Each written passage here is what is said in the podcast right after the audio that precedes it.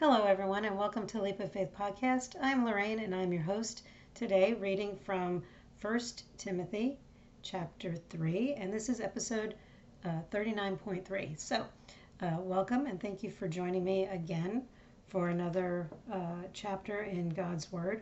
And uh, I'm just so glad that you are able to carve out a little bit of time in your day to uh, read along with me and um, get to know our Lord a little bit more. So, uh, some you know interesting stuff. I read through it already today. Uh, it's a short chapter, um, and I didn't highlight a lot there today. So, um, but maybe I'll get something else when I read it for the second time. I don't know. We'll see. So, uh, but uh, again, I'm so thankful that you were able to be here, and uh, and we'll just uh, go ahead and pray and start our uh, study. Holy and mighty God, we are bowing before your throne. We come to you humbly and thankfully because you are our God and our Father, and we are grateful for all that you do and all that you provide for us. You love us and care for us so much, and we we don't deserve any of it, but we are so thankful and so grateful. We love you so much. We honor you, we praise you, and we praise your holy, mighty name. We thank you for your son Jesus and the blood that he shed on the cross for our sins. And Lord, we uh, are eternally grateful because that's what we get. We get eternity with you because of the blood that your son shed for us. Lord, thank you for the people that are out there listening, and I pray you send more. Um, do with this what you will, and uh, I just pray that it's blessing those out there as it's blessing me. I get to learn a little bit more every day. Lord, take us where you want us to go. Let us meet the people you want us to meet. Let us say the words you want us to say, and keep us out of your way. In Jesus' name, amen. So, uh, we're going to dive into chapter 3 of First Timothy and, uh, and get to know God a little bit better, or at least what He wants us to do. So if you read through the overview, um, I have to go back a page. For chapter 3, this is dealing with, um, again, it's, it starts out with Paul's the first letter to Timothy is a manual uh, for leaders, is what it basically says. And first chapter, second chapter, uh, was about law and grace, worship and women. And then the third chapter is about elders and deacons. So that's what we're going to read about today leaders in the church. this is a trustworthy saying.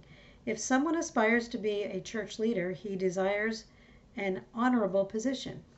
So a church leader must be a man whose life is above reproach. He must be faithful to his wife. He must exercise self control live wisely, and have a good reputation. He must enjoy having guests in his home, and he must be able to teach. He must not be a heavy drinker or be violent. He must be gentle, not quarrelsome, and not love money. He must manage his own family well, having children who respect and obey him. For if a man cannot manage his own household, how can he take care of God's church? A church leader must not be a new believer because he might become proud and the devil would cause him to fall. Also, people outside the church must speak well of him so that he will not be disgraced and fall into the devil's trap. In the same way, deacons must be well respected and have integrity. They must not be heavy drinkers or dishonest with money. They must be committed to the mystery of the faith now revealed and must live with a clear conscience. Before they are appointed as deacons, let them be closely examined. If they pass the test, then let them serve as deacons. In the same way, their wives must be respected and must not slander others. They must exercise self control and be faithful in everything they do. A deacon must be faithful to his wife, and he must manage his children and household well. Those who do well as deacons will be rewarded with respect from others and will have increased confidence in their faith in Christ Jesus. The truths of our faith. I am writing these things to you now, even though I hope to be with you soon. so that if I am delayed, you will know how people must conduct themselves in the household of God. This is the church of the living God, which is the pillar and foundation of the truth.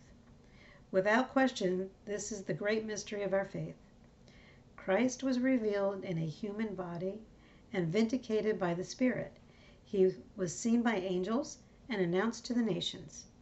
He was believed in throughout the world and taken to heaven in glory. okay, so uh, it starts out with if if you're if someone is being led to be a church leader, he is desiring an honorable position, which is true. I mean, it's a it's a big job, um, and I underline that. Uh, and then it kind of lists common sense stuff to me, uh, what he should be doing in order to be a good witness to those who are, you know, that he's witnessing to, that he's he's preaching to. Um, you know, being faithful to your wife, self-control, live wisely, have a good reputation, you know, uh, all these things. You know, not be a heavy drinker or be violent. Must be gentle, not quarrelsome. I don't know a lot of ministers who are not these, uh, who do not have these attributes. You know. Uh, for if a man cannot manage his own household, how can he take care of God's church? Which is true. If you can't take care of your own stuff, he must manage his own family well, having children who respect and obey him. For if a man cannot manage his own household, how can he take care of God's church? And then, uh, same, uh, a church leader must not be a new believer.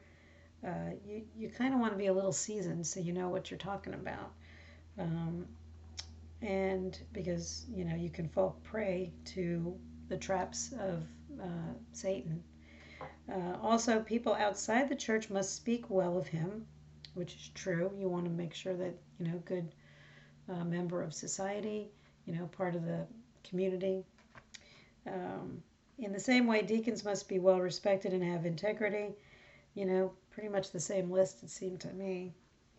Uh, and then I didn't underline again until 14. I am writing these truths to you now, even though I hope to be with you soon, so that if I'm delayed, you will know how people must conduct themselves in the household of God. You know, he's given them a little something to go on, you know, a little uh, manual, so to speak. And then I highlighted the last, uh, that little section there under 16. Christ was revealed in a human body and vindicated by the Spirit. He was seen by angels and announced to the nations. He was believed in throughout the world and taken to heaven in glory. I mean, that's just the gospel right there, just in a little nutshell. So it's kind of short and sweet. Not, you know, uh, it was mostly pointing towards uh, what you know leaders in the, in the church need to be, you know, have integrity and be upstanding citizens of a community um, you know, you want to be a good representation of who Christ was. That's what it seems to me. So I, I don't think there's much more to it than that. I don't really have a takeaway from it. So, so that's it. Uh, I'm going to, um, again, as I always do, um, lead you in the uh, sinner's prayer. Uh, that's what we call it. You can call it whatever you want. Um, but it's if you have not made a choice for Jesus, if you haven't become a Christ follower, and if you haven't accepted him into your heart, I mean, that's the big thing. You have to accept him in your heart. And because uh, there's only one space for Jesus in your heart. That's it. So, um, so if you haven't be, become a believer in Christ, uh, today is your day. Um, I will lead you in the prayer. And I, again, I always say it, it's not a magic prayer. It's between you and God. Uh, it's not from me, you know. So uh, let's uh, let's pray. Heavenly Father, today I put my trust in you. I am not perfect and know that I have sinned against you. Please forgive me. I thank you for the sacrifice of your Son Jesus. It's his perfect and spotless blood that covers all of my sins, past, present, and future. On this day, I accept him as my Lord and Savior. I accept him into my heart and will live my life for him. Thank you for my salvation. In Jesus' name, amen. If you said that prayer for the first time, congratulations and welcome into the uh, family of Jesus Christ. You are a brother and sister. Um, huge. Mark it in your Bible, celebrate, uh, tell somebody. I wouldn't keep it hidden uh, because you want to start living for Christ. And uh, we uh, encourage you to get to uh, a church, a pastor, somebody who can help you get to the next level. You know, if you're reaffirming your faith, uh, get back to your church. If you weren't happy at your old church, if you felt like it wasn't feeding you, then get to a church that is going to feed you.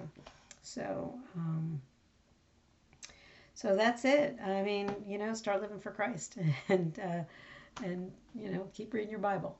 So uh, again, thank you so much for joining me today. Uh, I don't know what time it is that you're able to break away from your busy daily life, but uh, I'm glad that you were able to join me today. So congratulations on reading yet another chapter in God's Word. So, uh, God bless you. Have a great morning, noon, or night, and I will see you tomorrow.